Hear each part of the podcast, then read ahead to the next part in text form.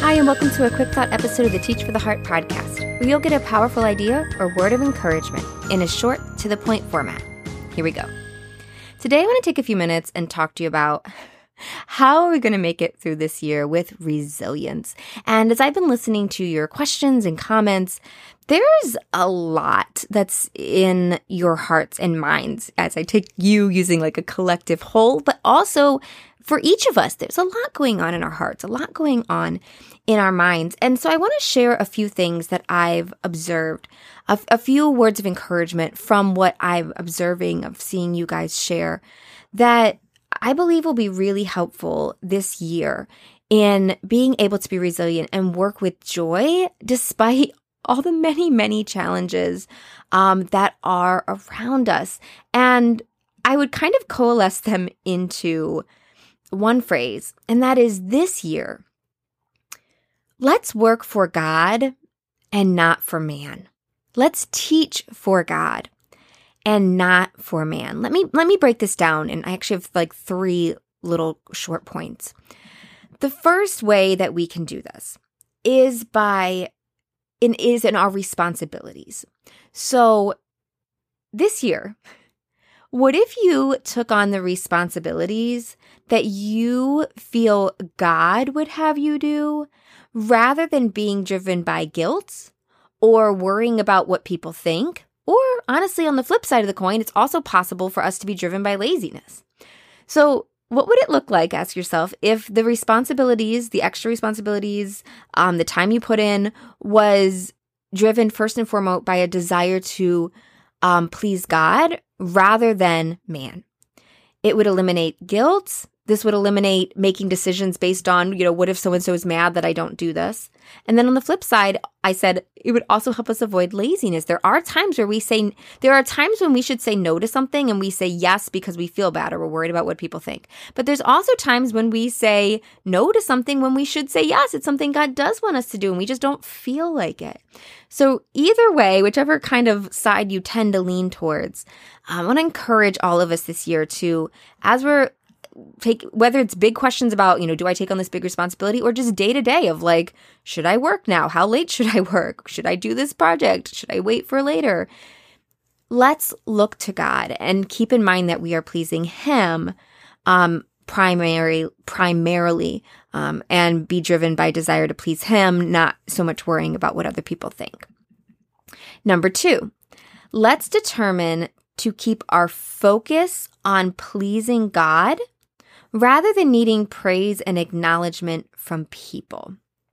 So, it is so easy when pushback or negative feedback comes to get defensive, to get upset. I know, I know I do way too often and take it really personally.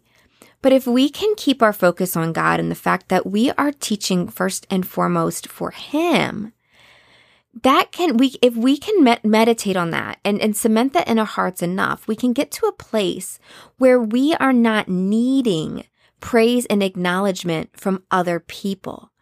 And that is honestly where we need to be. Yes as teachers but even more importantly as Christians, right? Because we aren't working for these people. We aren't working for our students or their parents or administrators, even if we have the very best of ones. We are primarily working for God. And so when we keep our focus on pleasing God, then when our admin says, man, you're doing a great job. I was so impressed with your lesson. That is an encouragement, but it's not necessary.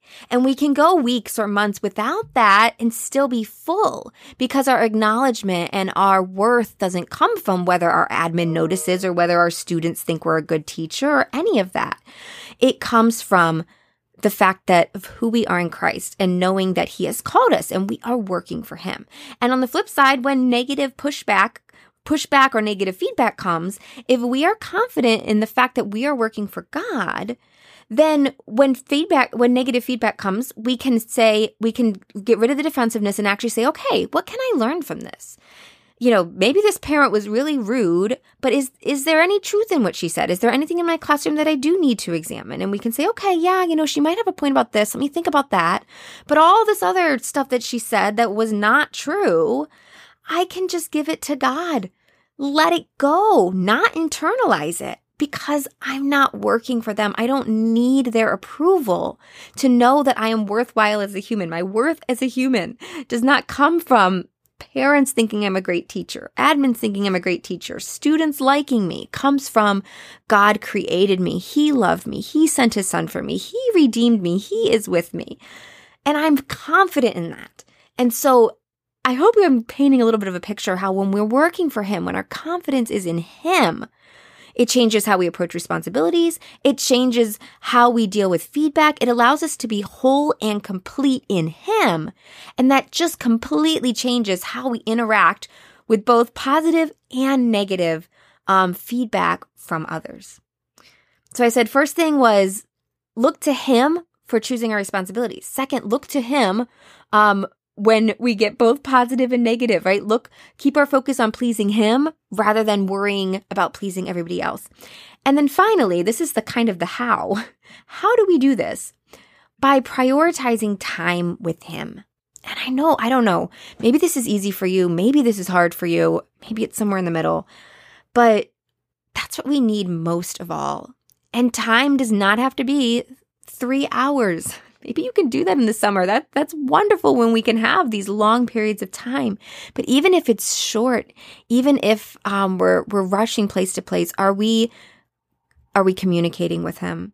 And I, I think time prioritized with God is always time well spent. It's always time that will work huge dividends because what I'm describing here, where we are working for God and not man, that is a work of the Holy Spirit in us. And it requires us to be with Him and allowing God to change our hearts from the inside out. So that's my encouragement for you this year as we're thinking ahead to the year, as you're making your plans spend some time meditating on just that truth that this year I am going to work for God, not for man.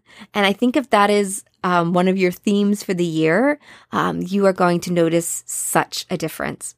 I invite you to, uh, if you're part of our Facebook group, hop on over there. We, would love to hear your thoughts and we could discuss this together. Teachfortheheart.com slash Facebook if you're not part of that group.